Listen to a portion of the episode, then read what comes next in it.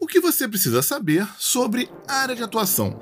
Fala Padawan, tudo belezinha? Seja bem-vindo a mais um episódio do Mentoria Universitária. Ah, moleque! Estamos aqui agora fazendo uma maratona, por assim dizer, uma mini maratona, falando sobre o âmbito profissional.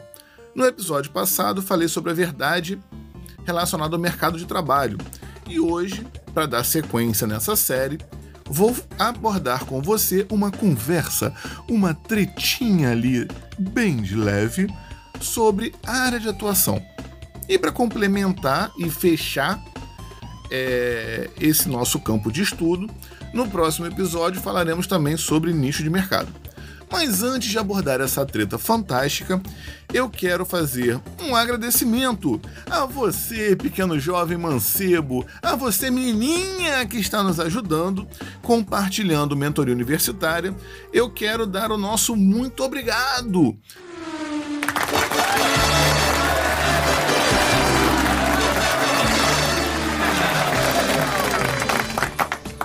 Mentoria Universitária já chegou a outros países, a outros estados além do Rio de Janeiro e está tomando uma proporção muito boa. Estamos conseguindo atingir mais pessoas. E eu estou muito feliz com isso. Muito obrigado a você que está nos ajudando, porque sem a sua ajuda não seria possível. Dessa forma você participa ativamente e nos ajuda com esse projeto tão legal. E também quero já deixar a sementinha do mal. Aí, aí, Teobaldo, eu vou deixar vou plantar a sementinha agora, hein? No final do episódio tem um bônus, eu tenho uma novidade exclusiva. Repete aí, Antônio! Exclusiva para você! Caro universitário, vamos melhorar essa sofrência que é a sua vida. Mas, sem mais delongas, vamos então à nossa treta. Treta, tretinha. Para que a gente possa falar sobre área de atuação, eu preciso dar um, um, um, um passo para trás e falar sobre ramo. Ué, Antônio, como assim? Toda vez que alguém busca fazer uma graduação, até mesmo um curso técnico, existe uma motivação, seja ela qual, que, qual for. E na minha análise, com os anos de profissão e o que eu observo no mercado de trabalho, há basicamente três motivos, tá? O primeiro é financeiro.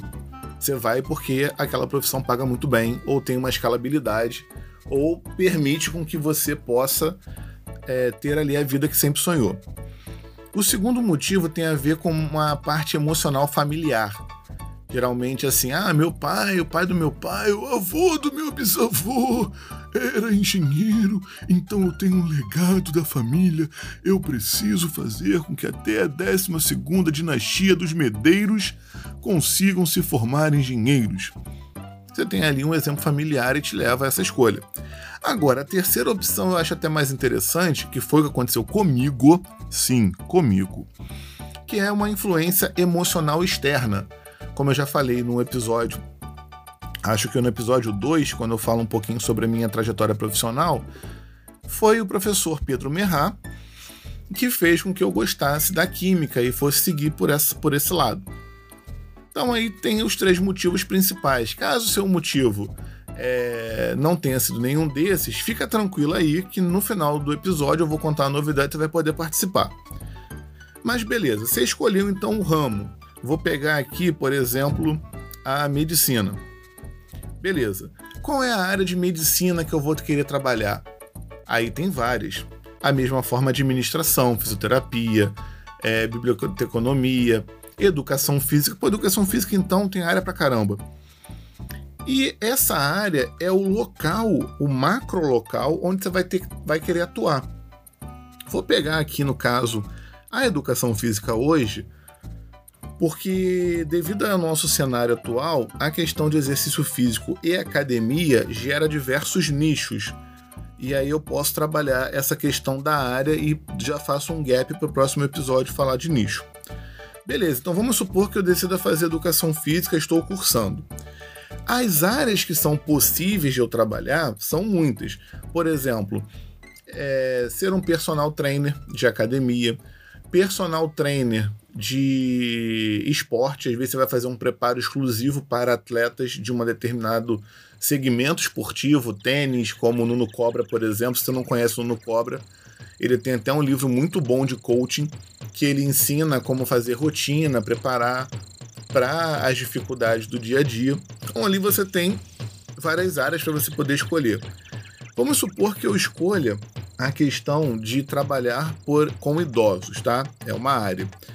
A questão do idoso vai me gerar vários nichos, porque as demandas que as pessoas idosas têm são muitas e são diferenciadas. Às vezes você vai precisar de um idoso para poder fazer um preparo é, físico-muscular, porque ele ainda quer se manter ativo. Você pode pegar alguém que acabou de fazer uma operação e precisa, com academia e com exercício, voltar a ter uma mobilidade, recuperar ali alguma funcionalidade do corpo. Então isso muda bastante. Se a gente for traçar aqui um, um comparativo, imagina que o nicho fosse um triângulo, tá? Pega, pensa num, num triângulo equilátero, aquele que todos os lados são iguais. Cada triângulo que você escolher é um, um ramo de trabalho. A base do triângulo é a área. Por que eu estou falando na base? Porque ali na base você pode escolher várias áreas diferentes que podem converter para um nicho que seria o topo do triângulo, um nicho muito específico. Então imagina que a base está embaixo, são as áreas que você pode escolher, e lá em cima, no vértice, no, no pico, é o nicho de mercado. Ué, Antônio, eu não entendi muito bem qual é a funcionalidade do nicho. A área eu entendi que são as possibilidades que a minha profissão oferece. Se você chegou até aqui nesse raciocínio, beleza, nota mil para você. Nunca duvidei, sempre acreditei no seu potencial. Quanto ao nicho, segura aí mais uma semana que no próximo episódio eu vou estar abordando. Mas voltando aqui ao nosso raciocínio e ao conceito de estratégia, em grego, estratégia. E nesse momento eu vou chamar o Padre Quevedo, que já faz um tempo que ele não aparece aqui no Mentoria, para poder fazer a seguinte pergunta: Pelos princípios da pranologia, como eu devo escolher a minha área de atuação? Porque é uma pergunta bastante justa e pertinente. Você concorda comigo? Pô, se eu agora já entendo o que é a área, eu preciso então saber como é que eu vou escolher essa bagaça. E é uma escolha que, diga-se de passagem, você até pode fazer, exemplo, uma escolha no início da graduação, uma no meio, talvez uma no final, ou até mesmo você se formou, escolheu uma área, trabalhou um tempo, não gostou e mudou, mas não pode ser uma escolha que você, depois de 30 anos de profissão, vai escolher mudar aleatoriamente. Isso pode ser perigoso. Então, já que tem essa questão, essa, já que tem esse perigo, vale a pena analisar com calma para fazer uma escolha assertiva. E eu trouxe aqui seis pontos que vão te ajudar a fazer essa escolha. Primeiro ponto: saber quais são as áreas disponíveis para o seu ramo no lugar que você mora, no seu estado e no país que você vive. É, Antônio, não entendi. Não entendi. Por que, que você está escalonando local onde eu moro, estado e país? Porque se você quer uma área, por exemplo, que no Brasil seja muito fraca, não tenha mercado, o que você está fazendo aqui, cara? Não faz o menor sentido. Se prepara, trabalha, junta um dinheiro, mete o pé. Vai para o país que você tem que ir para poder exercer essa área. Agora, não adianta também você pensar, a pessoa pensar assim, não, tá, o que eu quero tem no meu estado, mas não tem na minha cidade. É uma outra questão. Ou então estados separados. Eu tenho um conhecido, ele se formou em engenharia de produção e foi para o Nordeste. Por quê? Ele tinha lá especialização e experiência com logística de container em porto, porto de navio. E Cara, a oportunidade brotou no Nordeste. Vai fazer o quê? Você vai ficar aqui no Rio de Janeiro sem ter opção, o mercado já saturado?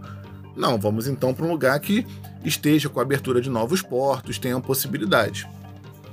Essa análise tem que ser feita, porque seu planejamento vai depender dela. O segundo ponto, identificar quais são as áreas que você gosta. Eu, como já falei aqui no episódio, é difícil a Bessa lembrar os episódios, tá, pessoal? Mas eu no episódio anterior falei sobre as separados as áreas que a química tem. Então, só recapitulando, tem a orgânica, inorgânica, analítica, físico-química e bioquímica. Beleza. Particularmente, eu não gosto de bioquímica nem de físico-química. e também não tenho ali um, um, uma felicidade por orgânica nem inorgânica. Basicamente, eu gosto de analítica e trabalhar com processos de simulação, processos a, a nível industrial.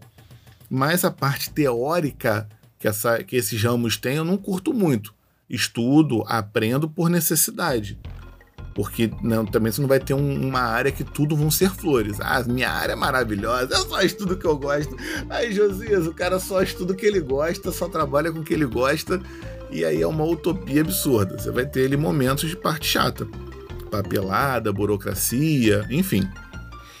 Então é importante saber o que você gosta para fazer ali um filtro na tua escolha. Terceiro ponto, falar com profissionais do ramo. É, é interessante que a gente hoje, com a nossa velocidade de informação e acessibilidade, existe sites, YouTube, TikTok, rede social, LinkedIn, informação não falta. Na época que eu fiz o vestibular, eu lembro que a gente tinha que juntar uma graninha para poder comprar o guia de carreiras do estudante, o guia do estudante, um negócio assim que era o nome da revista. E nessa revista ficava ali é, compilado as profissões, o ramo, faixa salarial, para que as pessoas pudessem mais ou menos ter uma, uma informação. E aí o que, que acontecia? Pô, legal, alguém teve um trabalho de fazer a pesquisa e colocar as informações ali. Só que, como eu falei no episódio anterior, o mercado de trabalho ele varia muito. E aí, como é que você vai fazer, cara? Ah, não, porque o engenheiro ganha 8 mil. Pô, teve o DCID esse ano, já não é mais 8. Já pode ser 9. Ah, mas nós tivemos aí um problema, não sei o que, aquela área que era muito boa na revista, agora já não está tão boa. Então, como tem várias modificações, a melhor opinião que você pode ter, e grava isso, meu padawan, meu querido, minha querida jovem, minha querida jovem ficou esquisito, né? Não sei se o português está correto, mas você me perdoa se estiver errado. Preste atenção. Quem vai te dar a opinião verdadeira é quem está trabalhando na área. Não adianta opinião de gente que fica olhando é, notícia, jornal e vai na maionese mental achando que está sabendo muito, que vai fazer previsão, porque hoje a era da, da informação tem muita opinião. Muita gente às vezes dá opinião do que não sabe. Então, a melhor pessoa para te dar a real, o papo reto, ali a verdade nua e crua, que vai doer ou não, é quem é da CLT, quem é do concurso público, quem tem uma empresa e que está trabalhando ativamente na área. Falando com esses profissionais, você vai ter não só uma visão mais ampla da carreira, das possibilidades, das partes boas e ruins, mas também vai ter uma noção de se vai ser fácil ou difícil conseguir o seu emprego. E isso é bem importante. Quarto ponto: visitar ou pesquisar as empresas do ramo. É, uma, é um outro detalhe. Também você às vezes acha assim: ah, poxa, eu, eu acho tão bonito trabalhar com tal ramo. Beleza, isso é na sua opinião. Pode ser até que você tenha conversado com algum profissional que também incentivou, motivou, trouxe ali aquela aquele ímpeto de caraca, não vem para a profissão que pô, vai ser bom pra caramba, você vai gostar. E aí quando você faz a visita e vê na real, que uma coisa é que a gente escuta também, outra coisa é a gente vê na prática. Você pode olhar assim e falar, cara, não é tão legal assim. Quer ver um exemplo? Vou, vou trazer uma tretinha aqui para você. Presta atenção. Eu gosto muito do setor de análise de águas. Inclusive, quando a gente tinha empresa presencial, eu tinha, eu ministrava cursos de análise de água e tratamento de efluentes com aulas em campo. E é uma coisa muito interessante. Todo mundo que vai fazer o curso pensa em pegar uma amostra de água, fazer uma análise, fazer os parâmetros. Olha que coisa linda, vestir o jaleco. Às vezes a aula em campo era na praia. Olha que maravilha. É uma coisa muito boa, não é mesmo? Só que também tem um tipo de água que você analisa que é no esgoto. Você pega no valão, fede, a água é nojenta, dá vontade de vomitar. E aí? Você vai estar preparado? Será que você realmente gosta dessa área? Porque uma coisa é você fantasiar e eu posso também trazer para você aqui vários pontos positivos na minha visão. E a parte ruim? Você só vai ter realmente certeza se gosta ou não experimentando. Por isso que é importante visitar as empresas, conhecer da melhor forma possível. Se você de repente não consiga é, visitar, entrar na empresa, tem vídeo institucional, é bem, hoje em dia é bem fácil você ter as informações necessárias. Quinto ponto, ver o piso e o valor médio de salário são coisas diferentes. O piso ele é definido normalmente por um conselho regional ou em conjunto com o, o sindicato. Só que, às vezes, a empresa hoje prefere pagar o, o, empregador como pessoa jurídica em um CNPJ. Então você vira uma empresa e a empresa tem uma relação jurídica de contrato com você sendo uma outra empresa. E pode ser MEI, pode ser IRELI, pequena empresa, enfim. Vai depender de quanto que é o valor a ser pago, em qual enquadramento vai ser feito. E aí você vai ter uma real noção do qual é o piso e qual é o valor real pago em salário. Porque quando você é contratado via empresa, você não vai estar recebendo o piso. Você pode estar recebendo mais ou menos. Em geral, em geral, é um pouco mais do que o piso, mas há casos e casos. Então isso é importante, saber quanto que vai ser ali a projeção de dinheiro, porque também tá atrelado. Não adianta você fazer só o que você gosta, que é muito bonito romantizar. Vamos romantizar We Are The World. Né? Aquela mulher do Big Brother que falava Yarn Wow. Pois é, fantasiar, romantizar é muito bom, mas tem que ver a prática. Pô, o que, que vai entrar no teu bolso? Qual é o dinheiro ali que realmente você vai estar recebendo? E o sexto e último ponto, ver se essa área que você está escolhendo tem escalabilidade. Antônio, o que vem a ser a escalabilidade? Basicamente, jovem, é o quanto que você consegue crescer. Não estou falando em escalabilidade o crescimento profissional, quanto você consegue escalar na empresa. Não é isso. É o quanto que você consegue, além do emprego que você tem, escalar esse dinheiro. O teu salário vai ser suficiente para pagar suas contas e você vai querer fazer um investimento na bolsa de valores, vai querer comprar criptomoeda, vai abrir uma outra empresa menorzinha, vai fazer uma sociedade, vai fazer curso. O que você vai querer fazer com o dinheiro que você tem? Vai vender produto pelo Mercado Livre? Vai abrir um e-commerce? Isso é escalabilidade. E normalmente essa escalabilidade está associada à sua profissão. E eu posso dar alguns exemplos. O Wendel Carvalho é um camarada que entende muito sobre escalabilidade, o Érico Rocha também. Se você pegar a história dessas pessoas, vocês vão ver que eles tinham ali um emprego e depois de um tempo ganhando o salário deles, é, tendo um, uma visão de mercado, sendo uma autoridade, eles conseguiram fazer um negócio digital. Não é todo mundo também que consegue. Mas isso é escalabilidade. Você às vezes atua numa cidade, num estado, e agora você atua no Brasil, e agora você atua no mundo. Além do mundo, por enquanto a gente não vende nada para ET. Mas brasileiro, se brasileiro pudesse vender para ET, a gente teria aí todo mundo, tivesse seria tipo MIB. O pessoal ia vir aqui comprar. Padawan, era o que eu tinha para poder conversar com você hoje. Espero que você tenha gostado do episódio. Se gostou, compartilhe o Mentoria Universitária. Dessa forma você nos ajuda e participa ativamente aqui do podcast. A parte do bônus. Chegou o bônus! Toca o sino. Aí, editor! Toca o tema da vitória do Ayrton Senna.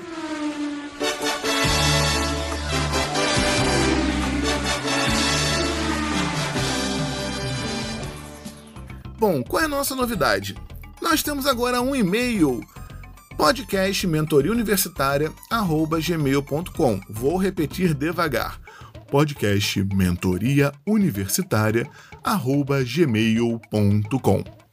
E para que serve esse e-mail, Antônio? Nele você pode fazer três coisas basicamente. Primeiro, mandar aí a sua ideia de episódio, o que você gostaria que eu trabalhasse aqui, tratasse no mercado Nele você pode mandar primeiro sua ideia de episódio, um tema que, ah, Antônio, eu gostaria muito de você falar sobre tal tema, gostaria muito de saber sobre tal situação, voltada para a parte de mercado de trabalho e universitário. Que aí, dependendo da nossa projeção, eu posso estar trazendo episódio, eu vou te avisar quando o episódio vem ao ar. Pelo e-mail também posso mandar um salve, caso você queira participar aqui na introdução, Pô, quero mandar um salve para fulano, tudo mais e tal, mandou um e-mail. E dentro desse e-mail você também pode dar o seu feedback. Antônio, gostei, não gostei, tá bom, não tá bom, você poderia melhorar. Dê a sua opinião, porque dessa forma a gente pode melhorar cada vez mais o podcast. Eu vou ficando por aqui. Sou Antônio Medeiros um grande abraço e até o nosso próximo episódio que vai falar sobre nicho de mercado. Você já sabe identificar um nicho? Tem um nicho na sua profissão? Se não, espera segunda-feira às 18 horas que eu vou estar juntinho com você debatendo esse tema. Um grande abraço e tchau, tchau.